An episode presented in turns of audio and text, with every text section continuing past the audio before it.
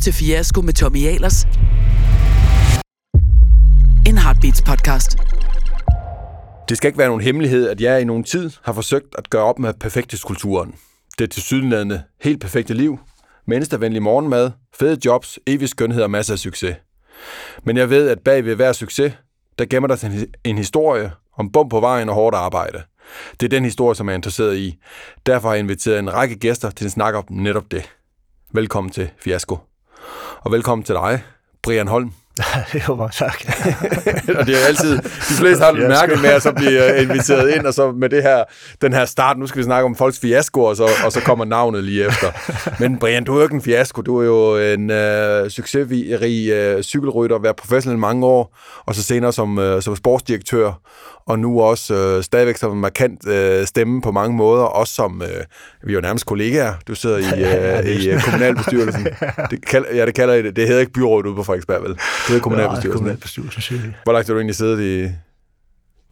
Ja, jeg har, jeg har siddet to perioder nu. To perioder, okay. Og stille op igen? Ja, det regner jeg med. Det okay. regner med. Lad, Nå, lad der, var ikke, der var ikke nogen news, uh, news breaking news uh, på den. Brian, tak fordi du gad at komme øh, med til at snakke om, hvad det er for nogle ting, der er lidt former, fordi du, dem, jeg har inviteret med, er alle sammen nogen, hvor man sådan, når man ser dem udefra, så er de, de er rollemodeller, fordi de har opnået noget i deres, i deres liv. Og vi har en tendens til, når vi ser rollemodeller, så ser vi dem sådan øh, udefra ind, og tror, at det bare var en lige vej øh, til succes. Og øh, det, det, jeg egentlig gerne vil prøve med, med de gæster, han vil tage med i Fiasko, det er at prøve at, og så forklare, at der er nogle andre ting, og vi er alle sammen sammensat af, at vi gør en masse ting, som vi håbede blev noget helt andet, eller møder noget, som udfordrer os, som noget, som vi kan have planlagt. Og det er egentlig det, vi kan kalde fiaskoer her. Og det er de historier, jeg gerne vil have frem. Og, øh, og så må vi se, hvor samtalen den øh, drejer sig hen. Men øh, inden øh, du kom ind i, i studiet her i dag, der bad vi dig om at prøve at beskrive en, øh, en fiasko, øh, som du gerne sådan vil, vil tale ud fra. Prøv at øh, sætte nogle ord på det, som du, den, du, som du, du, øh, du fortalte mig om inden øh, udsendelsen her. Ja, altså for først, da, da du spurgte om det første gang, jeg synes egentlig, det var, det var lidt svært. Og sådan, sådan en, en fiasko, øh, som der sådan er fuldt mig gennem livet, øh, som jeg ikke har kunne sove af. Og, og når jeg så tænker over det, så synes jeg sådan set, altså hvis jeg kunne tale fiaskoer, så, så ville jeg føle mig, så havde jeg sgu nok Danmarksmesterskabet i fiaskoer. Altså, der trådte ved siden af. Og, og øh, det har sgu ikke altid været nogen dans på roser, synes jeg. Og øh, altså, jeg kan huske fra allerede som barn, tror jeg, jeg følte mig som øh, fiasko, hvor, hvor jeg, jeg, jeg kunne ikke tale. Jeg gik til talepædagog, og, ja. og altså, det var sgu ikke, det var ikke nemt, synes jeg. Og, og så blev jeg voksen, så kan jeg huske næste gang, jeg får en, hvor det går rigtig ondt, det er så, da jeg får en kræftdiagnose, og tilbage i 2004, det var, det var også noget, jeg godt kunne have været for, for uden. Det, det var, det var frygteligt. Altså, det er ikke noget, man vil ønske for sin aller værste øh, fjende. Det er også noget, som, som jeg tænker over stadig, ja. stadigvæk. Og sådan en, min cykelkarriere, jeg synes heller ikke, det var nogen succeshistorie. Altså, jeg, jeg synes egentlig stadigvæk, jeg lider lidt under, at jeg aldrig blev verdensmester, eller vandt den her klassiker. Og det, der, er det ikke sådan, at de ting, man kan sige, man kan gøre noget ved, ja. man kan ændre. Øh, jeg har også mistet mine penge på et tidspunkt under krisen, hvor lad os sige, min ynkelige formue, jeg havde sparet sammen som professionel, den var, den var væk. Altså, der havde jeg fået investeret den forkert. Bankufan ringer og siger, nå, skal vi lige gøre op, hvor meget du har mistet? Der røg 80 procent af formuen. Det var, men det kan der gøre noget ved. Det uh, talbesværet fandt jeg også ud af. Der kunne man øve sig. Ja. Uh, man kunne øve sig i at holde foredrag. Jeg sad og læste op af et stykke papir, jeg skrev i hånden, hver gang jeg kørte fra Danmark til Belgien, i, i at, at tale uden at, at stamme alt for meget og, og prøve at få styr på, på talen. Så, så der er de her ting, som, som man kan gøre noget ved, og, og så er der også de her ting, man måske har hvad skal vi kalde det, en sten i skoen for altid, der følger en. Øh, jeg kan huske øh, grunden til cykelkarrieren måske. Ja, selvfølgelig vandt jeg nogle gode cykelløb, og man kan huske min gamle træner, Leif Mortensen, øh, tidligere verdensmester i cykling, 6 Tour de France, og øh, jeg kan huske, at jeg sluttede karrieren. Jeg var, det var ikke en mand, der sagde ret meget min træner, men jeg kan huske, hvis han sagde, hvis jeg skulle træne halvanden 100, så ville jeg i hvert fald køre 170. Det sidste, jeg har lyst til hele mit liv, det var at skuffe live. Altså manden, der aldrig hævede stemmen. Ja. Man har styr på os knægte her fra mig. Men jeg kan huske, at jeg stopper karrieren. Vi sidder ude på Eurosport på et tidspunkt, og jeg har selvfølgelig ikke ment noget med det, men jeg kan huske, han siger sådan henkastet til mig på et tidspunkt, Brian, øh, jeg troede, der var mere i dig. Der havde jeg sluttet karrieren. Jeg, vandt, jeg blev aldrig verdensmester, jeg vandt aldrig skide klassiker. Og ja, jeg vidste jo godt. Jeg vidste, at jeg ikke havde slået helt til, som, som træneren havde forventet. Og men, det, det, men det, føler det, du dig som en... Øh, altså nu er du, det må jeg godt sige, din alder, 58, ikke? Jo. Føl, du, altså, hvis man ser dig udefra, det er måske også det, det lidt handler om det her, så jeg vil invitere dig med, fordi du er en af dem, man ser som, Brian han fandme opnået noget i sit liv. Øh, sådan, det, det er faktisk, det, det tænker jeg ikke på. Egentlig synes jeg, jeg, jeg er så almindelig, altså som med alle mine venner, og, og næsten på grænsen så er kedelig. og, og, og, og øh, jeg, jeg tror også, at der ligger lidt i det, at øh, hvis man skal føle sig som en rigtig fiasko, skal man også, hvad skal man sige, have lidt mere selvtillid, end jeg havde. Altså, det blev pillet ud af mig som barn. Jeg tror ikke, jeg har specielt højt selvværd. Nej.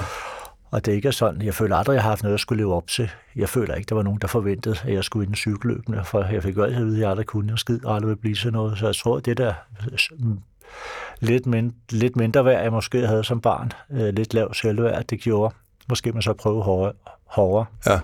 når man sikker, fuck ja, jeg, skal, jeg kan huske første gang, jeg var Amagerbladet, ikke?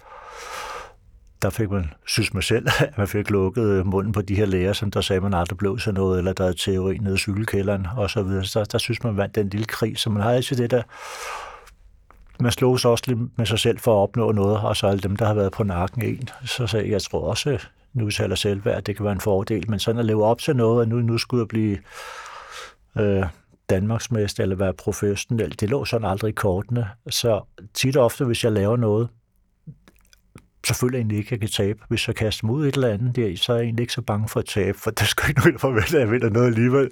Og ja. det er sådan set, det gør det helt lidt nemmere, synes jeg. Fordi jeg føler aldrig, jeg, jeg, jeg, følt til, jeg, føler mig, jeg har aldrig følt mig som en rollemodel.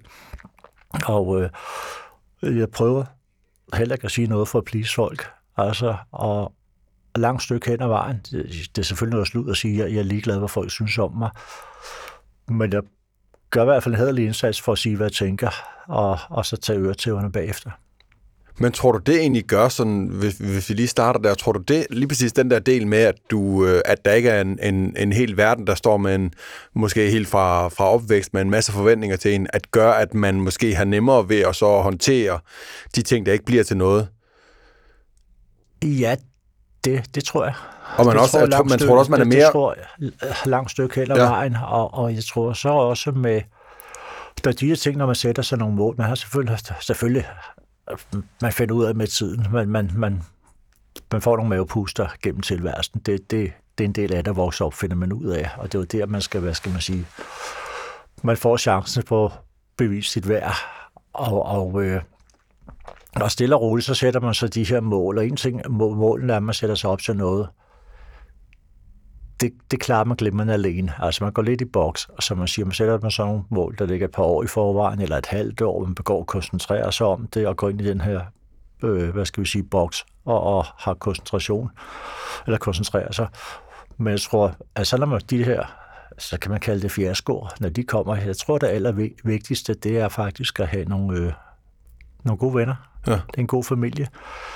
Altså, der skulle være en eller anden, hvad skal vi kalde det, trivselsvedtægt at når man jogger i spinaten, når man får den her mavepuster med 400 km i timen, slamsjette, man ved fandme ikke, hvad der er op og ned, når man ligger rød rundt nede i, i, i rendestenene, så gælder det om at have nogle gode venner, hvor man ringer til dem, eller familie, hvad, hvad man nu har, og siger, at vi mødes lige i garagen, vi får, vi får lige en drenggangsmål der, jeg skal lige fortælle noget der, og så snakker man ud om det, ja. og, og de her ting.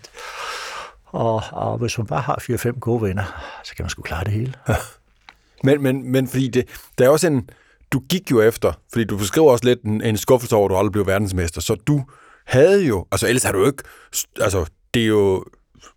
Det må have været pisse hårdt også, at være på det niveau, du var på. Du var professionel cykelrytter, også senere med din altså, karriere som sportsdirektør.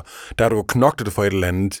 Så du har vel gjort det ud fra en energi. Altså energien kom vel også fra, at du gik efter og gerne vil vinde VM eller vinde en af klassikerne. Men så gjorde du det ikke alligevel. Hvordan, øh, altså, hvorfor, hvorfor gav du ikke op?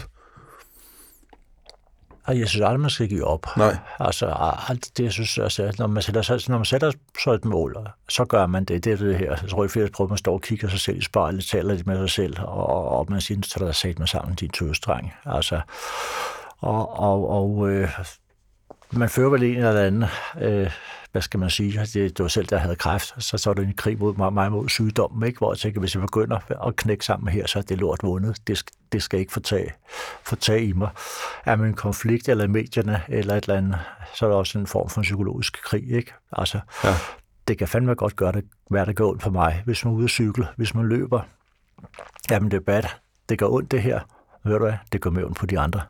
Og også på den måde holder man sig i gang hele tiden. Ikke? Man, man, der, der, man får en, eller anden, en, en, en kriger op i, i øh, kommer der øh, formanet frem på, på et eller andet niveau. Så, så jeg synes aldrig, man skal give op. Det gælder trods alt også, selvom man, det går godt.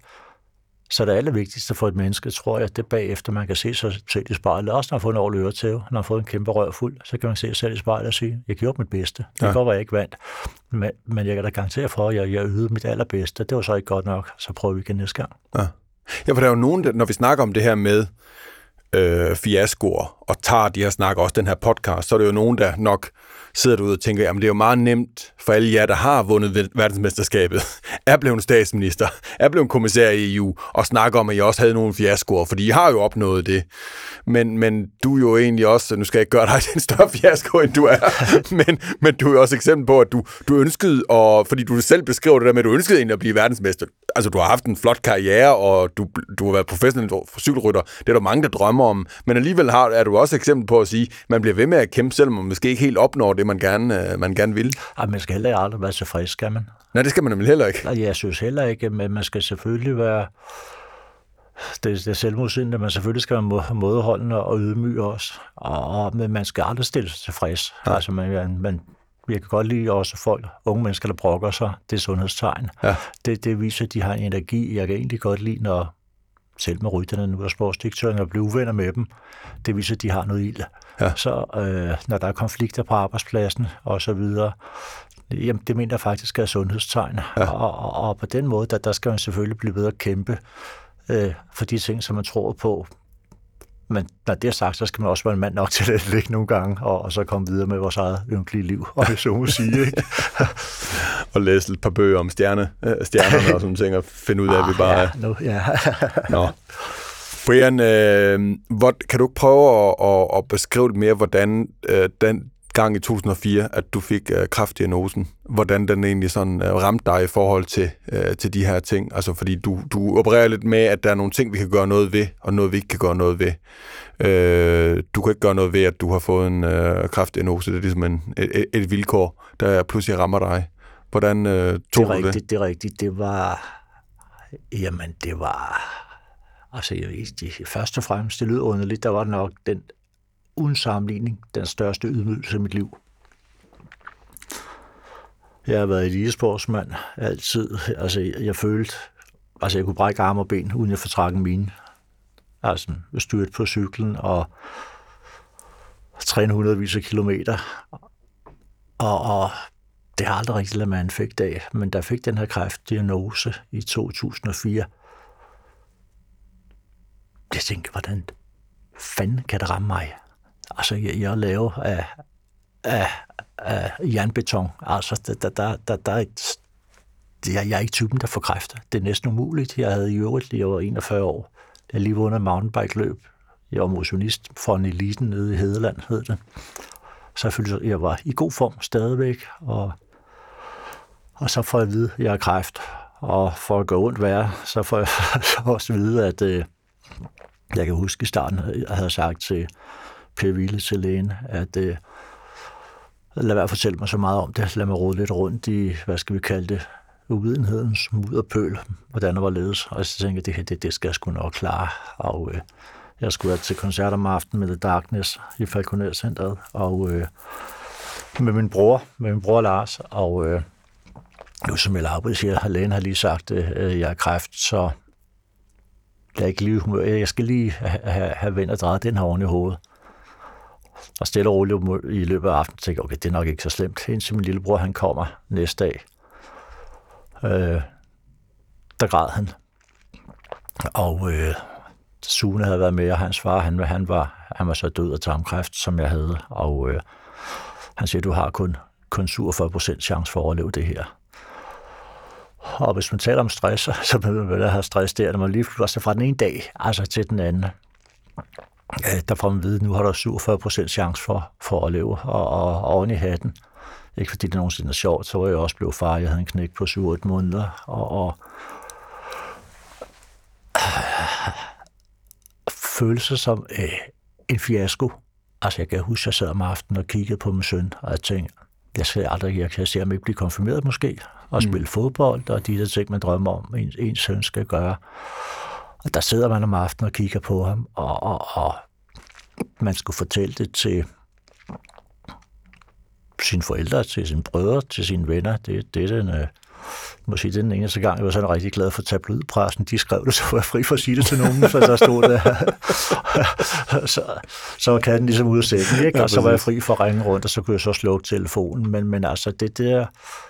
Jeg har tit tænkt på, at det må være det ultimative stress, altså den situation, jeg var i der, og for man fra kommer fra alle de her scanninger og undersøgelser, der går jo så yderligere 14 dage, nu er det blevet kortere tid, men der går man øh, 14 dage og tænker på 47% chance for at overleve. Og der kan man nok sige selv mig ud til, jeg kan huske, at folk sagde til min kone, at Brian, han tager det flot, man kan, man kan slet ikke mærke det på ham. Haha, ikke tro løgn. Jeg, altså, når man sad derhjemme om aftenen og kiggede på sin søn, det var nok den største fiasko. Altså overfor, jeg, jeg vidste jo godt, at min familie også var ked af og så videre, selvom ja, jeg lod som ingenting. Mm. Men jeg synes, det var meget, meget voldsomt at, at gennemleve.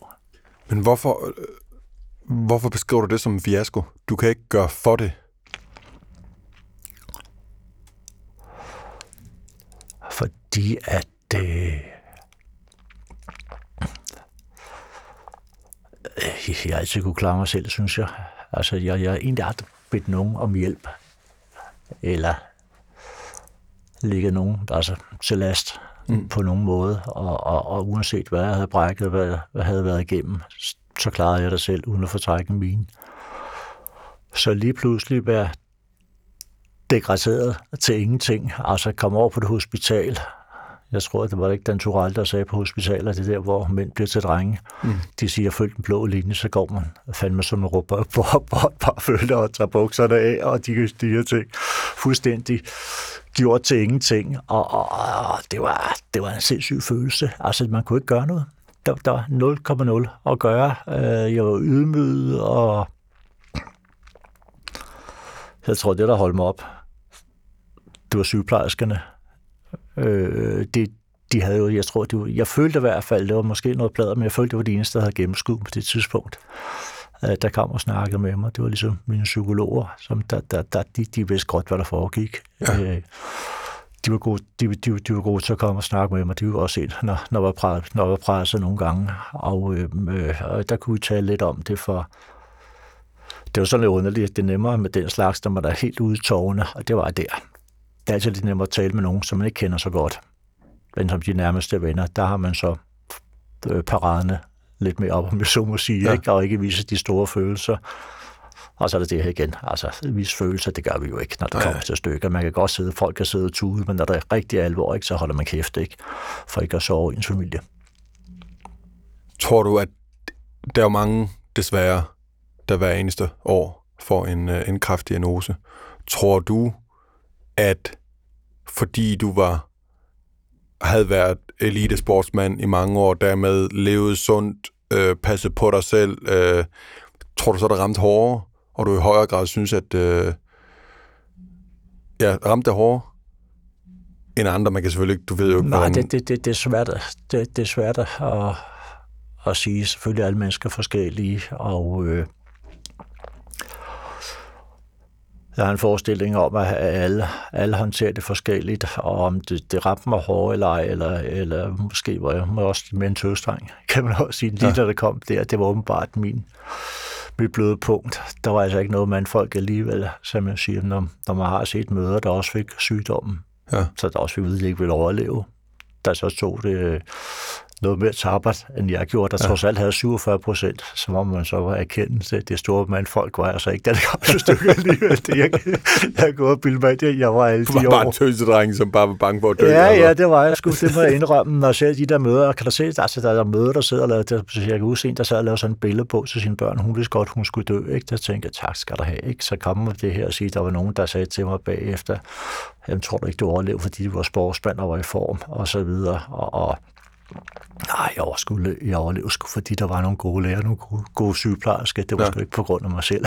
Ja. Hvor- Hvordan, hvordan kom du... Øh, hvor langt var forløbet egentlig? Hvornår ja, blev du det, er- erklæret? altså, for, forløbet, det, det går jo fra, fra februar 2004, så går der 14 dage, og, og, og så kommer der stråling, og så kommer operationerne en, en måned efter. Og, og så havde jeg sort lymfer, og så var det meningen, at jeg skulle have øh, kemoen bagefter operationen. Man kan sige, at hver kræftforløb er, er forskelligt. Ja. Jeg tror, vi har alle 125 kræftformer, noget af den størrelsesorden, man har.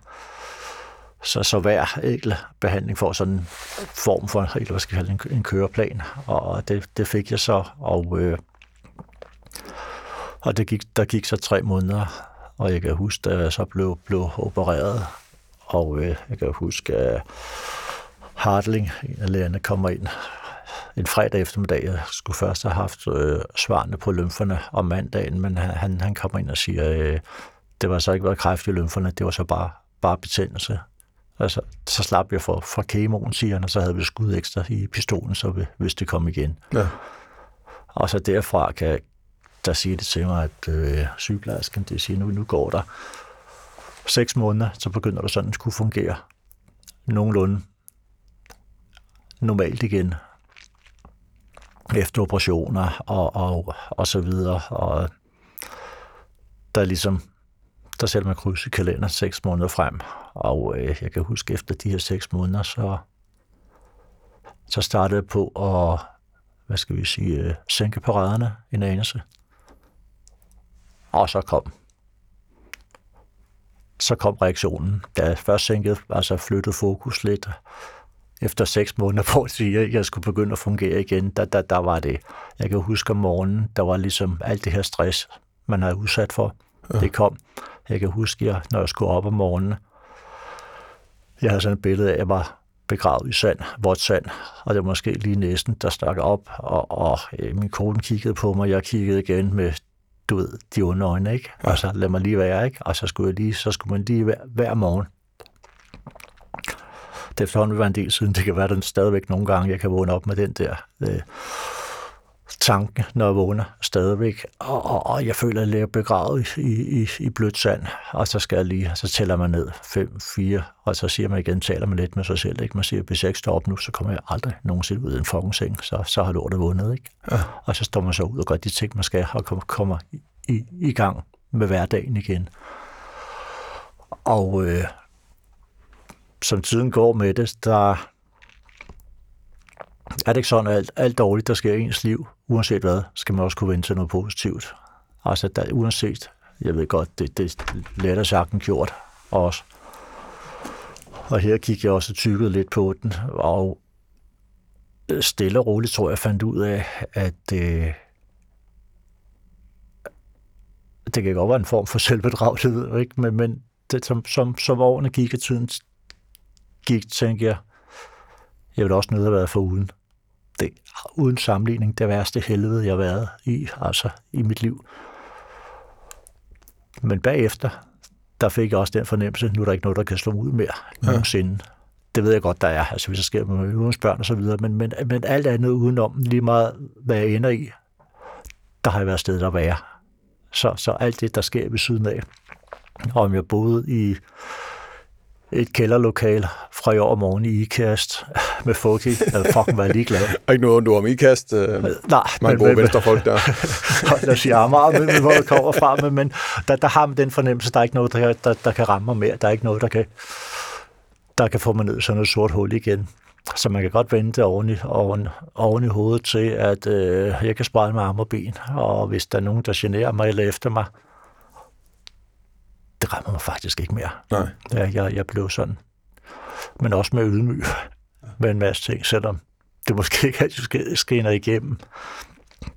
Så, øh, så, så, så, så, så, så har man lært sig at sætte, sætte pris på de små ting. Det lyder sgu som min mormor, ikke? Men det var rigtigt. Men, hvor, altså, men, men blev du mere efter, at du så var erklæret helt rask, blev du mere bange, eller blev du mere fanden i voldsk, eller? Øh, jeg tror, at jeg blev begge, alle, det hele. Det hele, okay. det, det, jeg, jeg tror, det, det er en... Øh, jeg blev mindre konfliktsky. Med, med nogle ting mere ondskabsfuld. Ja. Og hvis folk klager for meget over ingenting, altså kan jeg stadigvæk tænke i besøgelig en kræftafdeling, så tror jeg, jeg holder kæft bagefter. Ja. altså, der er folk, der har problemer. Jeg intet, og, og, den holder ikke i virkeligheden. Jeg ved det godt, men, men sådan får lidt, hvis, hvis, hvis folk brokker sig for meget nogle gange, og, og ikke gør nok selv. Og til gengæld har jeg fået en, øh,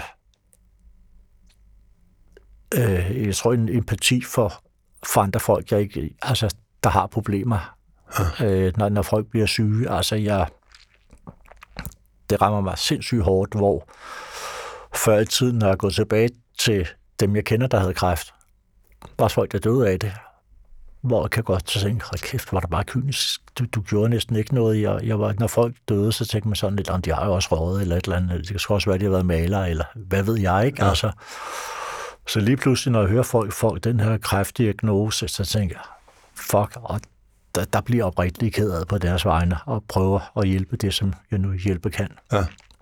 Og der ved jeg virkelig, uanset hvordan de reagerer, man hører nok det, når, når folk de er syge, de tager det flot, ikke?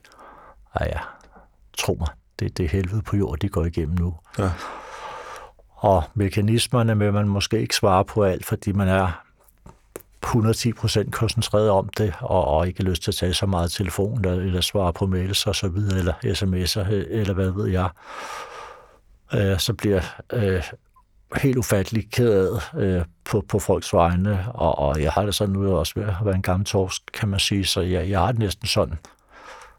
Jeg kan næsten gå og frygte, hvem bliver den næste, fordi du sagde det i starten, det var tredje, der får det, ikke? Ja. Og, og, og, så det er voldsomt, jeg tænker nogle gange, når, så de der dage, hvor der ikke sker noget, og man bare går og har det godt, ikke? Jeg ved, altså, jeg kan huske øh, vores gamle senior, Dr. Sivago, han sagde altid, jeg kan ikke huske, hvad det hedder på russisk, men han sagde altid, jeg spiste desserten, drenge. Øh, I morgen kan du være forbi. Ja. altså, livet, det, for, det lyder lidt negativt, ikke? men der er græn af sandhed i det. Man skal ja. fandme også huske at nyde det, mens man har chancen. Ikke? Og, og, og lad være at gå og være så fokuseret og, og, og, og, og, så, og så indbrændte brokser altid. Altså, nyd det også lidt nogle gange.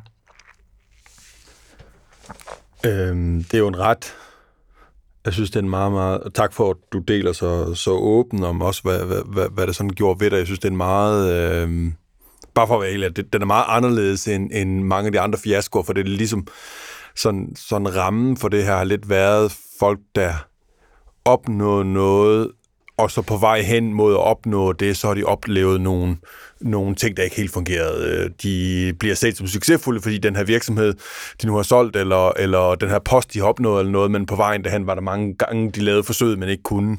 Men det her er jo også et eksempel på, at livet er bare så det er vildt forudsigeligt og skrøbeligt, og derfor nytter det jo heller ikke noget, at vi, øh, at vi, at, altså, at vi ikke kan tåle de ting, de andre ting, netop det, du siger med, at du, når du sætter det, i reli- altså, når du sætter det ind i den, den ramme, så bliver det lidt mere, selvfølgelig kan du klare det, for du har klaret en, øh, en, kræft, øh, en, en, en, en kræftdiagnose og kæmpet den, den ud.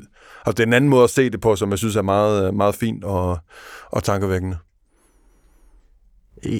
Ja, og igen som udgangspunkt, det er jo de her ting, som man bliver ramt af, hvor man bare er handlingslammet der er 0,0 at gøre, og det er lidt det samme som at sige, cykleri. Han kan også irritere mig lidt nogle gange, at jeg er blevet verdensmester, øh, eller, eller øh, vandt den klassiker, og, og, og, og det vil jo være nogle år siden, men jeg går og tænker over det stadigvæk, og man kunne have gjort noget anderledes. Ja. Eller ej, og, og, øh, men det er måske også i virkeligheden meget sundt, ikke?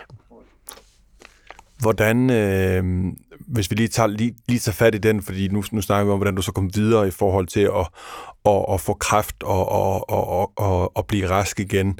Men når du så havde de der, når du var i din karriere, og selvom du beskrev det med, at der var ikke nogen, der der var nok ikke så mange andre, der havde en, så mange forventninger til dig, men du har selv ønsket at opnå den succes. Hvordan, hvordan kom du så videre, når du ikke fik det, vandt den klassiker, som du så stillede op til, eller det verdensmesterskab, hvor du har troet på, nu var den der?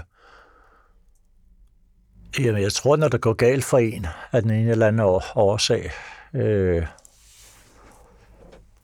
efterhånden, så kan man så se øh, forløbet. Det, det, det kan også se med rytterne i dag. Altså i starten, der bliver man jo ramt med noget, der minder om depression. Man som om man har for fyldt kroppen op med beton. Man taler ikke med nogen. Øh, man er sur og, øh, og øh, stille og roligt så får man vendt oven i hovedet, så man tænker, næste gang, så er den der. Så finder man ud af, øh, man siger, man ikke lyve, vel, medmindre man lyver over for sig selv. Ja. så kommer man sgu aldrig nogle vegne. og, og, og øh, der begynder man, man går i så finder de der undskyldninger, hvorfor det gik galt. Og så bygger man sig selv op igen til det næste. Øh, når man man kan måske gå en uge og, og slås med et eller andet. Jeg, jeg tror, at de, de fleste folk, der der fokuserede. Jeg tror sgu ikke nødvendigvis, man er nem at bo sammen med. Fordi det, når man er ikke noget slutter satol derhjemme, og, og, og man, man går og sætter sådan op, op mentalt, og så finder man alle de her undskyldninger til, hvorfor det ikke lykkes. Og, øh, og det tror man jo på. Ja.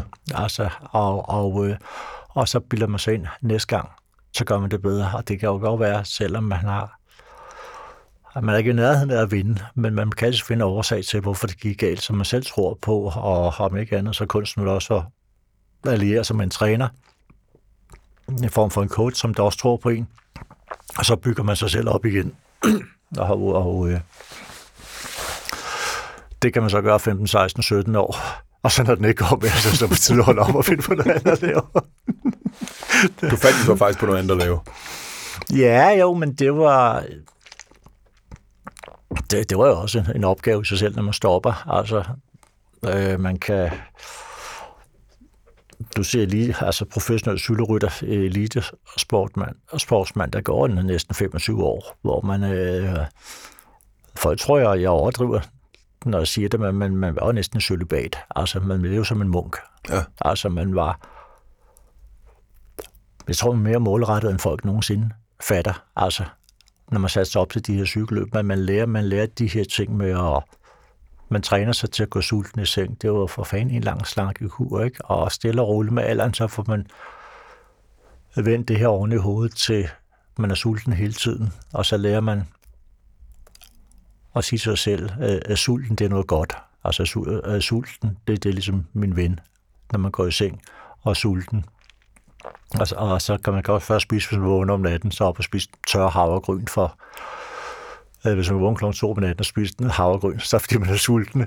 Og på den måde, så tager man så, men det, det lærer man jo det her, at det ikke er noget negativt. Ja. Øh, øh, og det er det samme med, når man træner med, med smerten, når man har ondt i benene, med kulden.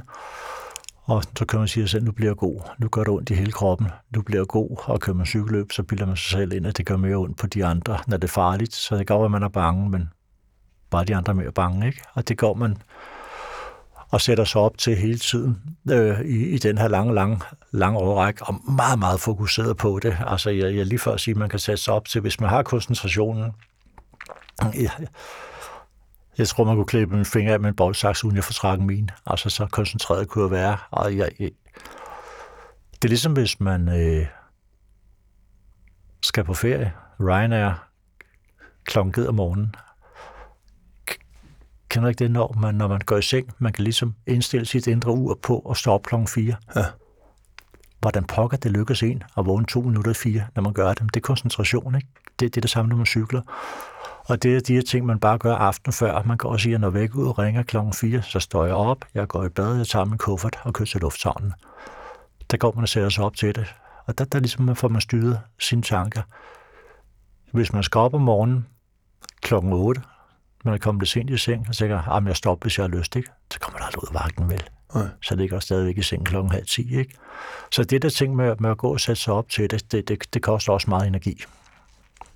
Du arbejder stadigvæk nu her i dag øh, med, øh, eller ser vel en del sådan yngre cykelryttere, der er i starten af deres karriere, eller et stykke hen i den. Oplever du en stor forskel på deres øh, udholdenhed, deres håndtering af og drømme om sig selv og planer, der så ikke bliver til noget, altså hvordan de håndterer fiasko, om de synes, det hele skal komme hurtigere og på en mere perfekt måde, i mangler bedre ord, end øh, dengang du var, eller er, det, er, er de elitesportsfolk stadigvæk sådan gjort det der samme stof for? Øh, kvaliteterne er de samme. Altså det tror jeg, de har været i, i 1950, og de er i dag. Altså kvaliteterne for at blive god til noget, det, er fuldstændig det samme. Så kom fra A til B, det har så ændret sig, tror jeg. Der er de unge i dag, de er mere oplyste. Jeg tror, da jeg kørte, der er vreden. Øh, det var en sindssygt god, hvad skal vi sige, en god øh, energikilde, altså ens vrede mod, mod alle andre.